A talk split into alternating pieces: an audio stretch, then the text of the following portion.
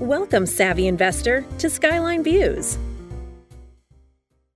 Welcome to another episode of Skyline Views. I'm Chris Mills. I'm here with investor, entrepreneur, president of Urbanize Properties in Miami, Florida, Kristine Flook. Welcome, Kristine. Uh, thank you so much. I'm I'm blessed to be here. Yeah, yeah, it's great to have you.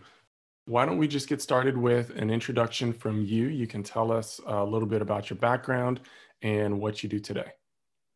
Excellent. Thank you so much. You know, I've been in sales pretty much my whole life. I mean, I started out uh, working at the Dolphin Hotel in Disney. and from there, I know it's like, wow, right? But from there, I, I just learned, I guess, different characteristics and different things that brought me forward to being in the real estate business. I mean, you have to be able to talk to people and uh, create rapport and build kind of a, a trust relationship. So um, I've been in real estate since 2004. I moved here from Orlando 99. So since I've been in Miami, um, 2004, I got my real estate license and I'm also investing in real estate. So I kind of wear two hats. So when I'm out there looking at properties, I'm looking at it in kind of a couple of ways. Hey, is this good for a client or is this good for me and bring it to my partners to invest in? So it's definitely exciting times right now. And um, thank you so much again for having me. Oh, sure, sure. So we're talking about Miami, of course. I want to get into some of these numbers. Uh, you have a lot more context, but high level, 2020 was quite a year, right? Mm, um, yeah, for everybody. Yeah, yeah. So leisure and hospitality is a big deal in Miami. March and April, uh, the positions took a 70,000 person hit. About 42% of the 162,000 jobs lost across the metro during that time frame. Let's see, 80,000 staffers have come back since May. So on the upswing, Miami is seems to be coming back pretty strong. The vacancy only fell to 4.8%, which is nothing when you look at a lot of these other national numbers uh, right. that a lot right. of these metros had. Class A rent fell a tiny bit. Class C actually went up a tiny bit. Um, so Miami is overall pr- proving pretty resilient. It looks like cap rates kind of ended up around 5.7%. Give us context to this, though. What are you seeing on the ground and what makes Miami so resilient? Is it possible to say the fantastic weather? it might be. it might be. Yeah. Yeah. The diverse uh, mix. I mean, it's domestic, international businesses that are moving here. I know there is a lot of people moving from New York, California. Residential side of real estate in Miami is just flying off the shelves. It's you can't keep a property on the market long enough. Um, some of the other things that are contributing to people in Miami that are coming here, you know, it's a diverse economy. Um, variety of top private employers here or University of Miami, Baptist Health, South Florida, Publix supermarkets, American Airlines. Industrial is a, also a big, let's call it asset type that we're seeing a lot, a lot of properties that are being sold, properties being built, lands being bought. So, I mean, right now, um, you know, I was just checking this past week and luxury market is also on an uptick. For a couple of years, it was suffering, and you couldn't sell a you know a mansion, you couldn't sell a condo in Miami Beach fast enough. Now it's I'm seeing things uh, vacant land in Indian Creek just sold. Uh, obviously, it's waterfront and just sold. It was just vacant land, which actually was Julio Iglesias uh, hmm. lot, and it just sold for thirty-one million dollars. Wow. So yeah, definitely when you were mentioning about the hotels, there are people that are buying hotels and it's been a little bit of a slow slow inch up and some groups that I work with actually want to buy hotels and convert them into apartments. I had a gentleman yesterday that was asking me for dark retail to where he could uh, buy it and, and build apartments on. So there's definitely things are on the on the move where we are right now in December of 2020. Yeah, absolutely. People are um are it'll be 2021 when you know people are listening to this so there there might be a little more context now but i have heard uh, a lot of folks moving to miami and south florida and florida in general because i'm having florida a lot of these yeah a lot of these uh, tax shifting strategy conversations with clients up here and and that's a big piece you know people are kind of moving things around, you know, looking into the future, what are taxes going to look like in a few years, that kind of thing. And for high income folks up here in the in the DC area, especially, hey, maybe not having income tax now that I'm virtual uh, or you right. know work, working remotely, yeah, right. that's that's a big uh, that's a big factor. Um, absolutely, absolutely. Yeah. What else uh, do you think maybe we don't know about Miami, uh, us up here in the the cold weather? well, um, don't know about the Cuban coffee. don't like beans and rice and tostones. Nah, I'm just kidding. Um, what don't you know about Miami? Um, there is an area called Wynwood, and it is close to an area called Design District. And Design District has a lot of luxury um, designers. And Wynwood is an area that in 2006, when I was working in that area, you couldn't get anybody over there. Now here we are fast forward to 2020, things are, people are gobbling up land and building. They're building mixed use. They're building office. There is, uh, matter, matter of fact, uh, Pharrell, the um, the singer, Pharrell Williams, right? Or yeah, did I say that right? Yeah, I think Pharrell. Yeah. Yeah, he just bought. He's opening up um, a store there in Wynwood, and uh, it's 5700 square 5700 square feet that he's going to be opening up a retail store there i think he has one in new york and he's opening up a location here in wynwood in that area is a lot of uh, design and retail that is focused kind of around the urban kind of lifestyle a lot of graffiti art and just it's a good walkability and there's more restaurants that are coming in there there's a piece of land that just sold there this group already owned parcels around this particular area and just picked up its last parcel and they paid $11,500 for it. So we're talking, um, you know, it was 14,000 square feet and it sold for $821 a square foot. So that area has been uh, an up and coming growth over the years. And it's definitely a draw for Miami. Um, every year in December, we do Art Basel, and obviously that didn't happen this year, along with many other things like Emerge is a big draw here in Miami as a conference, and obviously that got canceled. But uh, the Art Basel does bring in a lot of business for Miami and in the month of December. Hmm. So, just like every place, I'm sure everyone's having their readjustments for their economy and drawing in you know funds hopefully in a different way. Yeah. So going forward into 2021 in miami people might start maybe getting creative right? You mentioned a couple strategies like converting dark retail or converting hotels to multifamily can you kind of just walk through someone who might not be familiar with what that looks like soup to nuts can you kind of explain what that process is and why investors are doing it yeah. Oh, I'll I'll do my best to answer that question. uh, th- there's a group that I know that bought a hotel in a blue collar area. It's not like sexy, but it's a steady market that it's called Hialeah, and this group bought a dark Ramada Inn hotel for $15 million a couple of months ago. And they are a group that tend to build apartments so maybe they're going to take the existing and either add on top of it or convert it into apartments and or like I said, add up. So go go higher up. Or they might just tear the whole thing down and build, or they could land bank it, get approvals, and then sell it as a project to somebody else. But knowing this group, they're probably going to build on it.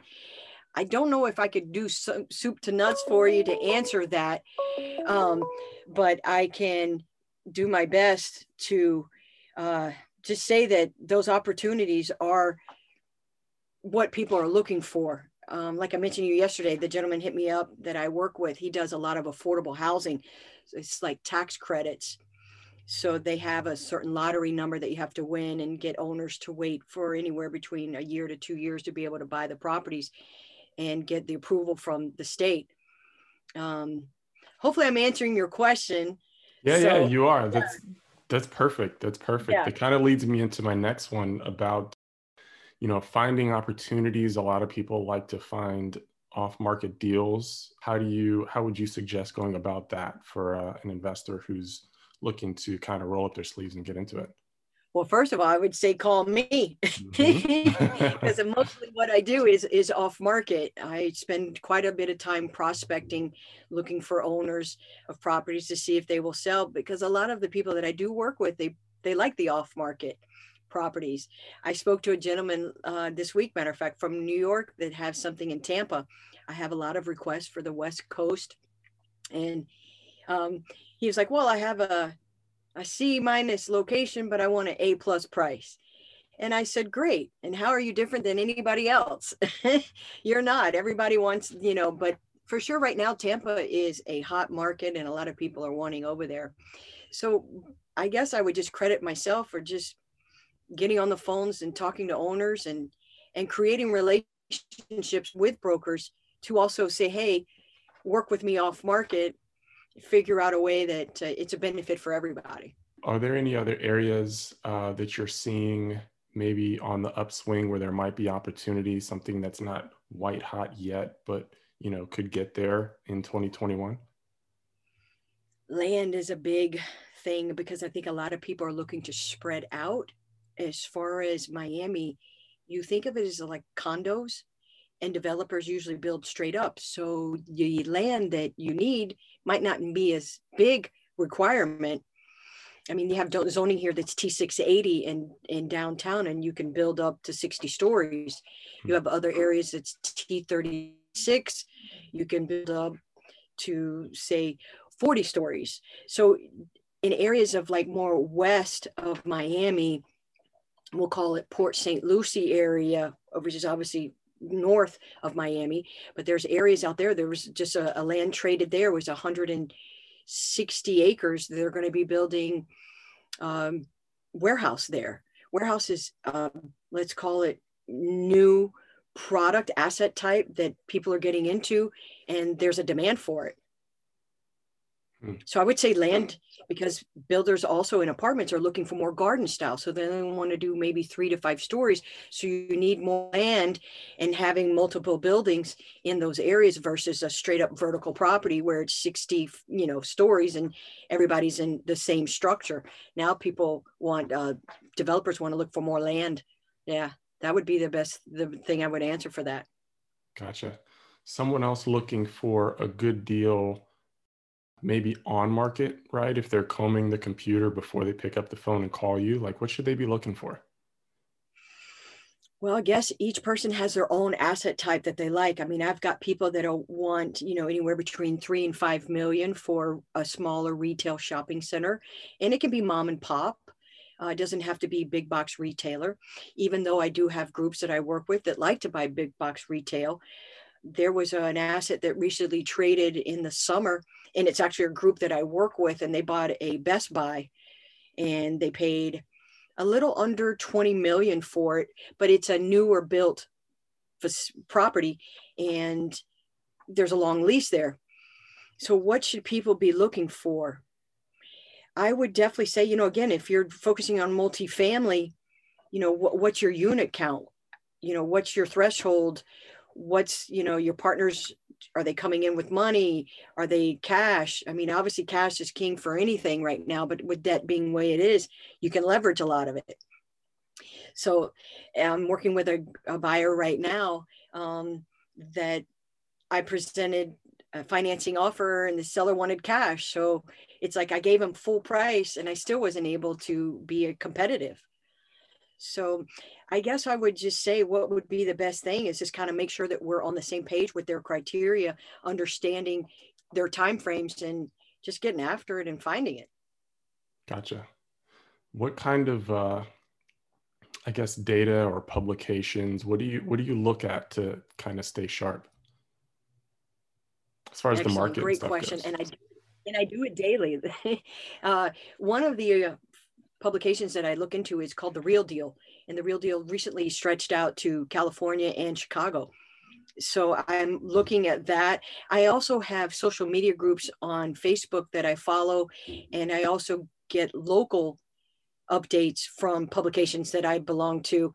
So I can see what's selling, see what's articles, see which developers are buying, how things are moving around, and then obviously just communication that I have with that I do throughout the day with other brokers. So that kind of helps me build up some ammunition and being able to have conversations with investors. Sure. So in your free time, what do you read or listen to or whatever? Oh, that's great. Well, I am a big music person. Okay. So I tend to like make sure that the music is played on the weekends and i like to dance around a little bit too so i do my little singing along and all that so music's a big thing for me and it uplifts me and makes me happy i would say that um, as far as reading it's a couple of different things i just started a group called um, with high performance habits and that book i've had for like a year and i've read it a little bit but then i just got on with a group that's on linkedin and we now meet on Wednesdays, so that helps me dive into it. And I speak to other people, and it kind of just, you know, we just all kind of let let go and and become human and realize, wow, they're all kind of going through the same things I'm going through, and the social media is not always, you know, the pretty picture and everything that it looks like. Um, another thing is just doing Zooms with my family, hmm. and uh, I really enjoy doing walks in my neighborhood because I do live in Miami, so I do get wonderful weather. Right, right. And um, just fantastic. Yeah. Very cool. Very cool. Kristine, this has been awesome. Thanks again for your time. I really appreciate it. Oh, I'm so blessed. I'm so glad that we connected, and I look forward to helping you and and bringing you properties and seeing if there's you know anything else that we can help each other with. You've been very absolutely. kind. Thank you. Yeah, absolutely. We'll talk awesome. soon. Thank you for listening to another episode of Skyline Views with Chris Mills. We hope you found this valuable and useful feel free to share it with friends or family that could benefit as well. Please don't forget to subscribe so you don't miss anything. We really appreciate it. Also, we'd love to hear from you. Connect with us through thehaneycompany.com. See you next time. The information provided in this episode is not intended as specific tax or legal advice and may not be relied upon for purposes of avoiding any federal tax penalties. Skyline Views, the Haney Company, their employees, and representatives are not authorized to give tax or legal advice. Individuals are advised to seek advice from their own tax or legal counsel. Individuals involved in the estate planning process should work with an estate planning team, including their own personal legal or tax counsel. The information provided here does not constitute personal financial advice, but is meant for the conveyance of information for educational purposes only. All investing involves risk, including the risk of loss. Past performance is not indicative of future returns. Guarantees are backed by the claims paying ability of the insurer. Christopher Mills is a registered representative of Coastal Equities Incorporated and an investment advisor representative of Coastal Investment Advisors Incorporated. Neither Coastal Equities Incorporated nor Coastal Investment Advisors Incorporated is affiliated with Skyline Views or the Haney Company. Advisory services are offered through Coastal Investment Advisors Incorporated, a U.S. SEC registered investment advisor and securities are offered through Coastal Equities Incorporated. Member FINRA SIPC, 1201 North Orange Street, Suite 729, Wilmington, Delaware, 19801.